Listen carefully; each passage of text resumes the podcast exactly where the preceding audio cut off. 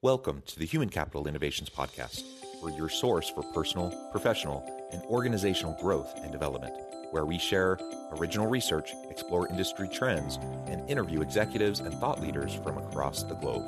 We hope you join us often for practitioner oriented content around all things related to leadership, HR, talent management, organizational development, and change management. Maximize your personal and organizational potential with Human Capital Innovations Podcast. You enjoy the Human Capital Innovations Podcast? Please subscribe, leave a review, comment, share, and consider supporting the podcast on Patreon, even at the producer and sponsorship levels.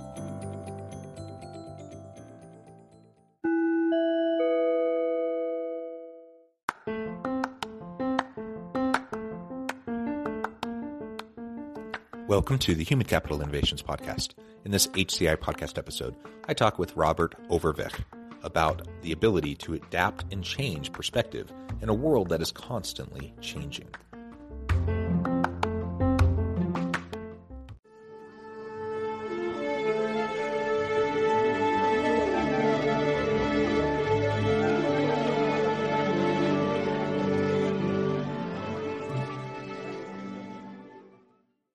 Robert Overweg, welcome to the Human Capital Innovations Podcast. Thank you so much, John. Thanks for having me. It is a pleasure to be with you. You're joining us today from Amsterdam in the Netherlands. Amsterdam is one of my favorite European cities, so I'm super jealous that you uh, get to be there in the lovely weather. I'm south of Salt Lake City in Utah, and today we're going to be talking about the ability to adapt and change perspective in a world that is constantly changing. And I mean, man, the swirl of uncertainty and messiness and ambiguity and complexity in the world uh, right now. I, I, mean, the world has always been that way, I suppose, but it seems like the pace of change is accelerating. It, seem, it seems like we have to be even more ready to be adaptive, more ready to be constantly changing in our organizations, in our leadership approach and style as we strive to have successful, healthy organizations and bring value to the market. So that's what we're going to be exploring together today. As we get started, I wanted to share Robert's bio with everybody. Rob is the founder of the Adaptable Mindset Program. He and his team empower people to develop their own adaptable mindset, to develop mental flexibility, learn how to create mental space and to find new possibilities. In our rapidly changing world, we keep feeling the impact of unprecedented events to which we have to adapt. Robert teaches how adaptability is about empowerment and finding new perspectives. The adaptability mindset program has been applied at several Fortune 500 companies multiple SMEs and innovative schools. They have also supported over a thousand students and solopreneurs with their online program. Robert has over a decade of experience in innovation and digital transformation with clients like Vodafone, Liberty Global, and eBay, Heineken, and others, and a variety of startups and innovative schools. And I could go on and on and on. Robert, what a pleasure to be with you. Anything else you would like to share with listeners by way of your background or context before we dive on in further? Well, it's already been way too long about me, so maybe let's keep it at this, John. All right. Well, wonderful. You have a wonderful background, and again, it's a pleasure to be with you. And let's go ahead and frame this out. I, I provided a little bit of an introduction just as we were getting started today, uh, but tell us a little bit more about your framing perspective around change. Um, I think most people, human nature is that most people don't like change. Most people like comfort and stability, or at least the perception of such. And and so, how do you approach the general uh, framework of change and adaptability? Yeah, hundred percent. So what we encounter is that most people are resistant to change, and sometimes they can voice that they do want it, but then subconsciously sabotage it or, or reject it. Um, what we also notice is that not a lot of people still have the ability to think for themselves because we are so lived by our social media, by the news, because our work is very compartmentalized. You know, we don't really need to think a lot. At least that's sort of what it has come down to. Um, and and yeah, and then what we experience is that uh, everyone has, due to their environment, due to their upbringing, due to all the things that I just mentioned, people have their own frame of mind. and that frame of mind that defines how you perceive and how you experience the world. It's like whether you notice it or not, it's the case. So one of the first things that we always do is look at what drives people, what sparks your imagination, you know, what makes you curious, and then look at how we can bring more of that into your life, into the lives of teams that no, we, we just work more on our imagination. We work on expanding our frames of mind by exposure to, you know, art, philosophy, nature, you know, the things that have always pushed humanity forward and doing that as a collective and by inviting people to also bring their ideas and their inspiration. So we are continuously expanding our frame of mind. I'm expanding your frame of mind, you're expanding mine. And so it's both an individual and um, excuse me, and a collective experience that that we dive into. So that is one important aspect. And the other aspect is that you know very few people now have mental space and you, you need mental space to come up with the big ideas. We see a lot of people, a lot of organizations as well, they just work very iteratively. You know, um, it's always, the innovation always happens in, in, in one quarter. It's, so it's more of the, yeah, simplistic way of looking at the world. So yeah, we create more space so we can also come up with larger visions, larger ideas, bigger innovation. Because, you know, if you're not doing that, then maybe your, your competitor is. Um, so yeah, these are two important aspects. So the creating space and making sure you are inspired, making sure you are constantly challenging your own frames of mind. Um, and to put so many things and perspective in that you'll always be able to find a solution. You know, you create such a large lattice work of ideas, of things that just connect to each other. And then you create space so new things can can flourish and can emerge out of that. Yeah, I think these are the, the two yeah. main important aspects. So, so let's talk a little bit more about creating space. Uh, what are some specific ideas around how we can go about doing that? Because again, I think everyone says yes we need to be adaptable we need to innovate we need to be able to change I, I, think most people would say yeah this is important. I'm committed to it. Yet where the rubber meets the road when we actually get into implementation it very rarely goes well. Uh, it's very difficult to get buy-in and to get people really committed to the change. And so even the best laid plans tend to you know more often than not fail. Um, and so creating that space is, is so essential to create the found work and the you know the, the groundwork and the foundation for everything else that's going to come. So let's talk a little bit more about that and how we can start to set that up. Yeah so an ideal space for me would be where we invite people and ask them what they find val- valuable because what you often see is that change is pushed from uh, from top down. Um, but people like the global average engagement with organizations with work is 20% so people they don't give a damn. And then you're asking them, hey, now we're going to work data driven. Yeah, but I, am not a horse. I don't want to be driven by anything, right? I'm not a car either. So I, maybe I want to be informed by data, but people aren't being asked what they want. They are not comfortable with with change. They're not comfortable even in their work. So first we need to create space for that. Then we also need to be conscious of how people are doing, you know, if they're inspired, if they have the room to to explore, to fail, to work on their imagination. Because often in organizations, people experience, also in the world, especially in, in the current state that it is, if you experience a lot of stress, especially uh, severe stress, your thinking brain, your rational thinking brain can be reduced to just have 20% capacity left. Yeah. Good luck doing innovation and change in, in that, right? It's like doing innovation and change on hard mode.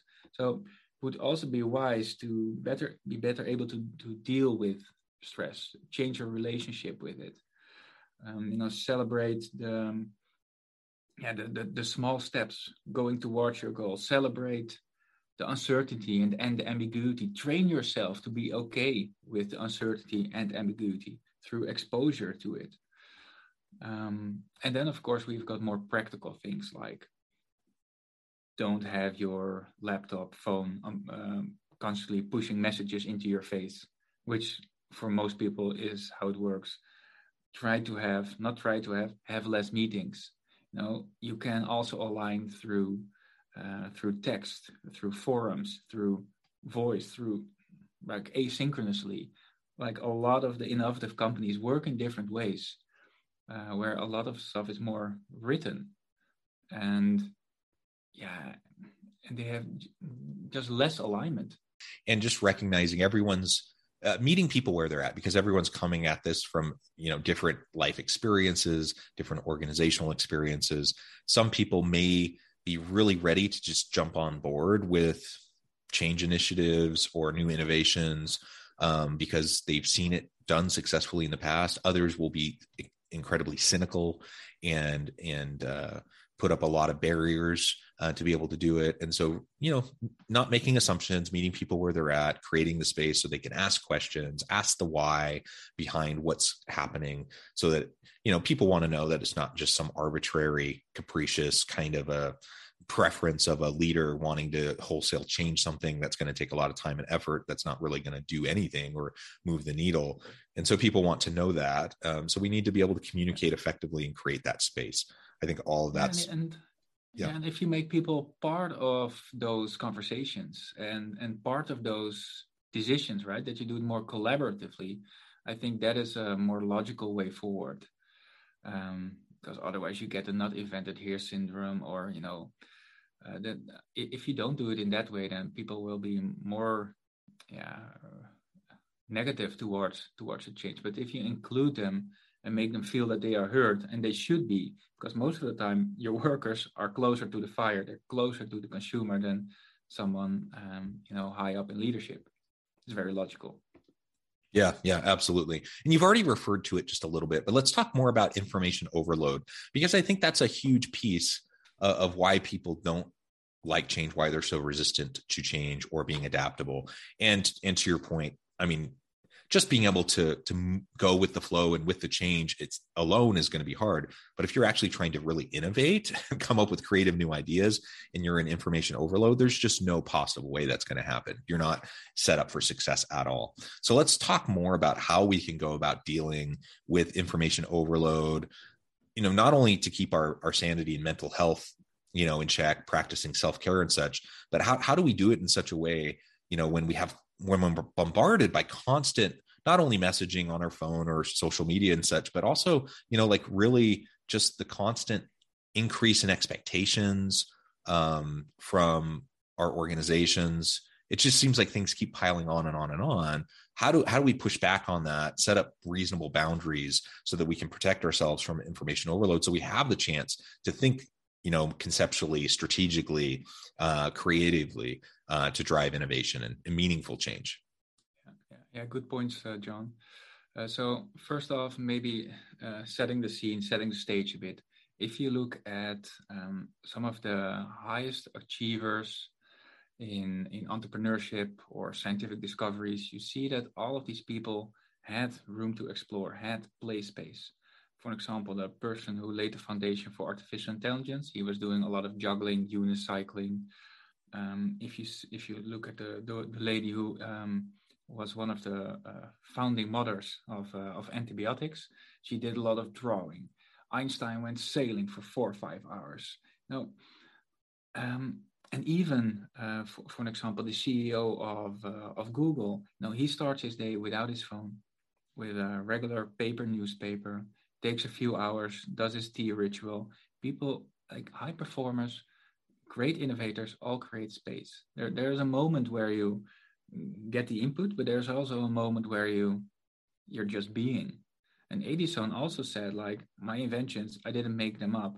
You know, they came to me. I just grabbed them, you know, they were just there. But if you're constantly reacting to the world, constantly reacting to messages, to things, to, to meeting requests, like it's just not doable. So cut that off.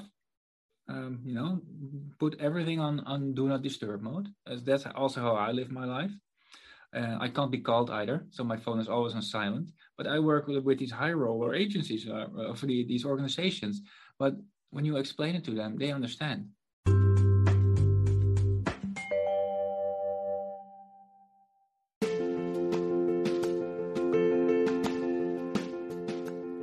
check out my new book, The Future Leader Creating and Transforming Next Gen Organizations. Stemming from two decades of professional experience and over 600 in depth interviews with executives, thought leaders, and scholars from across the globe, the Future Leader will help you explore the ordinary, everyday actions that will help you to prepare to lead in the future of work, to respond to an uncertain future, and to produce extraordinary results for individuals, teams, and organizations.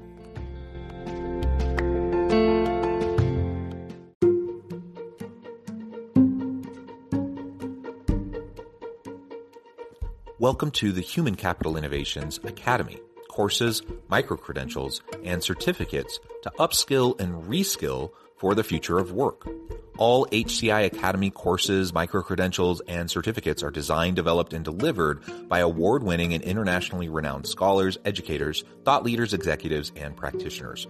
Our courses, micro credentials, and certificates will help you make your mark on the future of work and make an immediate impact in your organizations check out the HCI Academy and our many course offerings and certificates to upskill and reskill for the future of work.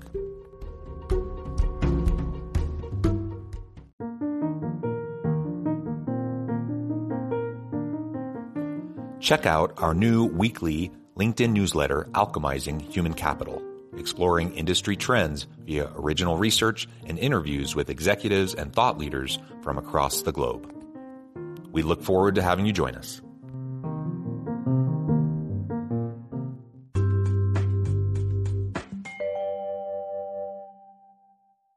A lot of people actually want to be in that space. So you could ask yourself, your team, your people that you work with, you know, how would your so first off, what is working, what isn't?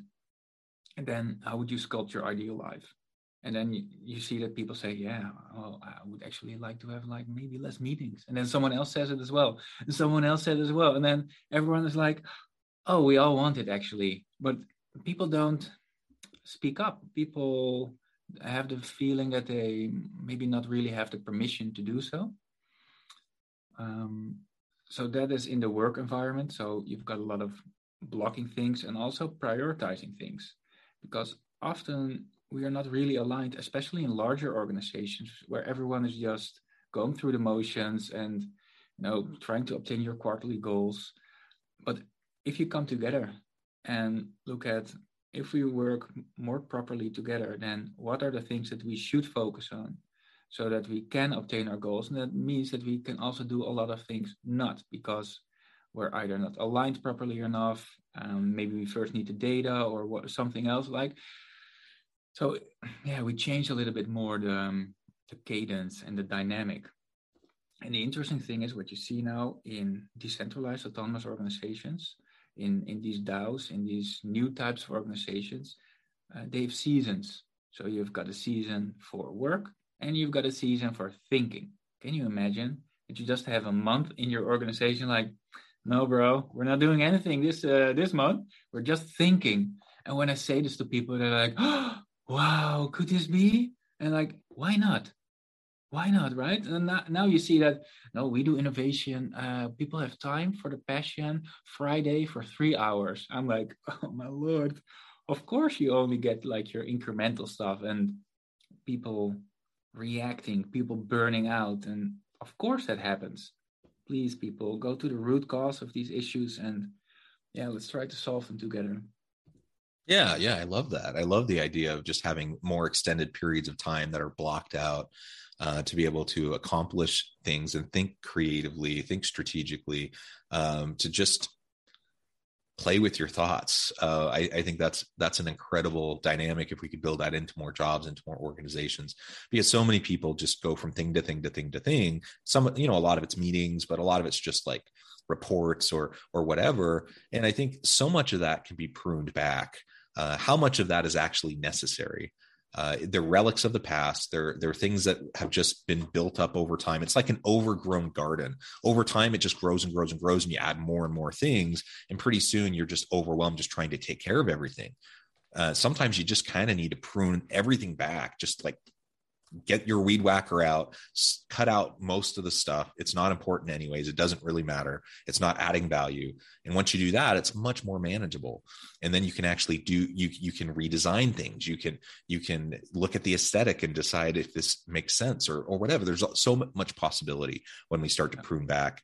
Um, so i love your ideas around that. A, related idea and i know something that you do work on is around the 40 hour work week um, this relic of the past uh, and again, you know, if, if we look at the industrial revolution and we we talk about you know the assembly line and factories and and the the the modern workday like all of that came out of that time. And in part it was at the time protections for workers because they were being worked crazy hours. And so and and people like ford um recognize that people can only be productive for so long. And so they start to create you know mechanisms and structure around the workday.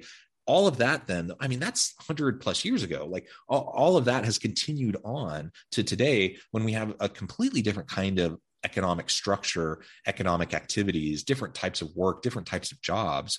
And so the, the 40 hour week or the 50 or 60 or 70 hour week that many people work it, it just doesn't even make sense. So tell us more about you know your thinking around that and and how you advise clients and organizations you work with around how to structure their work. Um, you know maybe you have to work 60 hours in a week in a given week but but just to have this like standard like eight to five or nine to five or whatever kind of an expectation in the modern world doesn't seem to make much sense to me. Yeah correct. Yeah i think the that, that it's such an archaic model that yeah but but it keeps being around and it keeps influencing us. But you know i'm all for hard work. I'm all for doing a lot of work putting in a lot of hours. I do it as well. But as long as it it's done in a sane way as long as it aligns with the things that you want to do that give you energy um, as long as because we know that if people who work and if they are matched to to to what they are intrinsically motivated towards, you get a higher creative and innovative outcome. We see this from research. It's not rocket science, everyone knows it, but who is optimizing for that, right? I think like almost no organization does that. It's just, hey, who's available? Oh, Pete is available. Okay, Pete will do it. Um, or Pete has a label of uh, UX designer or whatever uh, his role is, and then he does that. But I think I think that that no longer works because I see large organizations like every four, five, six years, they have this dramatic change offensive, and everyone now needs to learn. But learning should like be part of your daily ritual. There should be space to continuously learn because, in, of course, you'll get ahead in that way. And I think these these yeah these large tsunami-like initiatives they don't really work. So what if we would all take a little bit more space to to explore? Because what we also see in organizations when you ask them, hey, um, can we come up with a beautiful user experience for for a new customer facing portal? And people come up with um, with inspiration from Amazon because that's the only thing they know, right? it's like there, there's so few little time to to explore to yeah to experiment um, and also to make it a bit more um, almost rebel more rebellious. So uh, not only do i think like the 40 hour work week makes no sense also i think most people should have multiple jobs. Should have why don't you work for three companies? Uh, you will always be be learning from many different domains. You can cross pollinate your brain you can you know learn from different cultures learn from different people. That's how you learn in life right? By exposing it is yeah. But no we are just working for five six seven eight ten years in the same company and you know your soul is being crushed more and more. It doesn't work guys. We've seen that it doesn't work. And you see now with these DAOs, with these decentralized autonomous organizations, people are in multiple organizations, right? And and that's how they work together. It's more like people organize organize themselves around the work, instead of that you know we have people sitting at certain positions and they get to work but they don't have any time to learn so it's like continuously you know explaining to your uncle you know how technology works but um, yeah, that's sort of how I see it. I yeah, I, I love that idea. And you you you pose the question, well, why why don't more organizations try to accommodate this or even promote it? And my experience is that a lot of organizations they're they're simply fearful, like it's self-protective, like they're fearful of sharing their talent with other organizations so they have non-compete clauses uh, or they they they want to squeeze every last ounce of productivity out of their person you know recognizing that yeah maybe they'll burn out in a few years but we're going to get everything out of them we can yeah, in, the, yeah. in the meantime. And and you know they don't recognize the stupidity of that and how limited that kind of a framing is. And i think about for example the the the traditional 40 hour week or in you know in the in the US at least you know the average is really more like in the mid 50s and so you know people are just working more and more hours. Um, and during the pandemic it actually got worse. People are commuting less but they're spending more time working. And so there's just more and more being piled on and people are burning out. It's a big part of why mm-hmm. people are leaving jobs and or reassessing their careers and deciding to go into gig work or to consulting or hanging up their own shingle and starting their own company. Uh, all of this is connected, and it's it's because the, the the way work has been designed in many organizations is simply it, it's not it's not sustainable and it's not uh, optimized for the modern world. Uh, and no, so we the, um, we need to make adjustments. Otherwise we're going to to fail. Certainly we're not going to be innovative but we're going to have a hard time even attracting and retaining good people in the first place. Yeah, yeah it's not conducive to the human soul to, to human natural creativity because human natural creativity it synthesizes from everything in the world. But no we compartmentalize everything. And you know and and there's such a large distance between people and and the things that they want to do. So yeah, I fully fully agree with with uh, with the points that you made.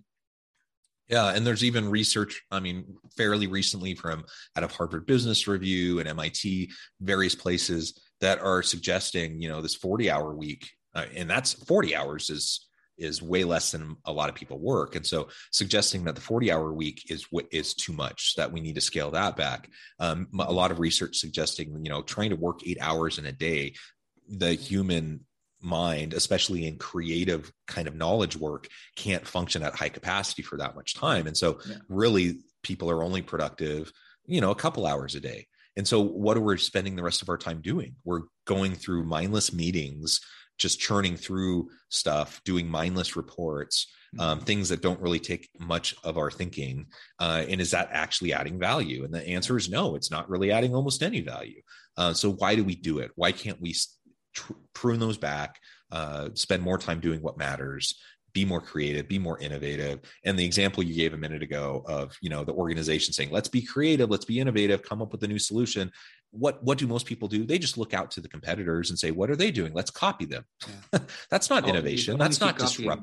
That's not disruptive, right? It's just it's just copying, and and we can do better than that. The, humans have an, a very a high capacity for creativity uh, and we just need to get out of our own way.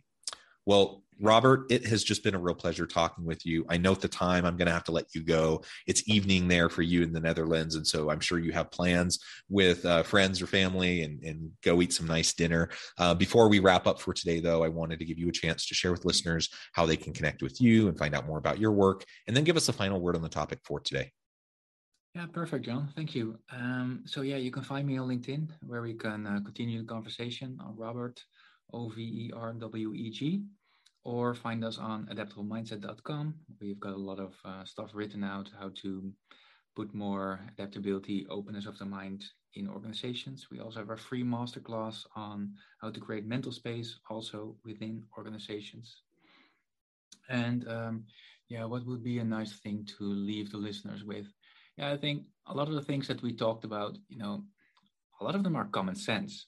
And I think if you just, you know, um, take a step back, that's often a good idea, and sort of look at your surroundings, environment, work, uh, and see, you know, what is really supportive for openness of the mind, what is really supportive for mental space and and imagination. And if there there is little things there, then you know you know what works for you so you can start doing that.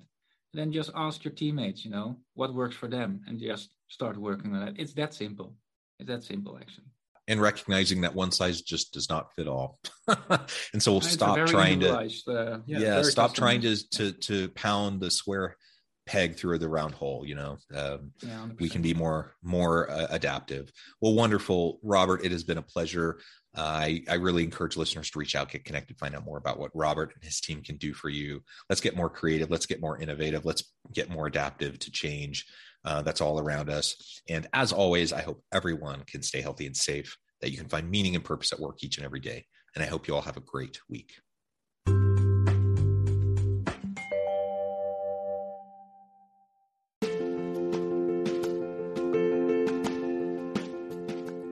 Bluer Than Indigo Leadership The Journey of Becoming a Truly Remarkable Leader.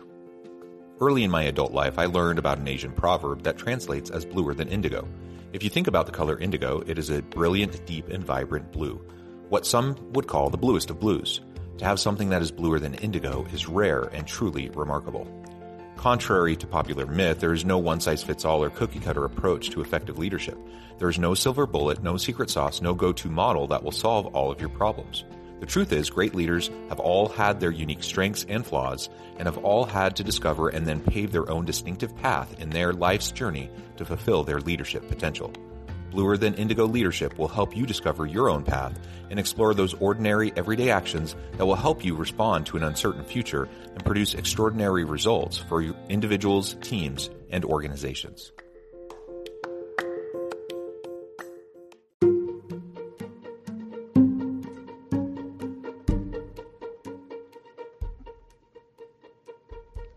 Check out Human Capital Innovations magazine, Human Capital Leadership. Human Capital Leadership is a free, interactive e magazine with the mission to help individuals, leaders, and organizations find innovative approaches to maximize their human capital potential. We publish issues quarterly in August, November, February, and May. Take a look at the latest issue and let us know what you think.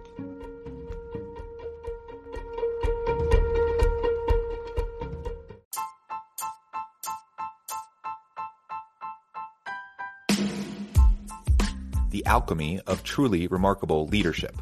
Ordinary, everyday actions that produce extraordinary results. Consider how the nature of work has shifted over the past 50 years. With increased globalization, rapid technological advancement, and the shift in economic composition, the average job of today looks very different than the average job of 50 years ago. What will the jobs and organizations of tomorrow look like? Moreover, what does this all mean for organizational leaders? What are the core competencies and capabilities of organizations and their leadership that are prepared for continued disruption and geopolitical and socioeconomic shifts? Regardless of what the future holds, increasingly, leaders need to be socially minded, data driven, decisive, champions of talent, and disruptors of the traditional notions of leadership, teams, organizations, and work. The alchemy of truly remarkable leadership will help you to explore your own leadership competencies and capabilities and consider ways to apply and implement them into your workplace and personal life.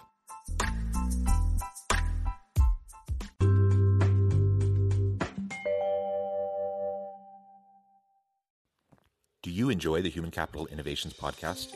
Please subscribe, leave a review, comment, share, and consider supporting the podcast on Patreon, even at the producer and sponsorship levels. Thanks again for joining us for this episode of the Human Capital Innovations Podcast. I hope you stay healthy and safe and that you have a great week.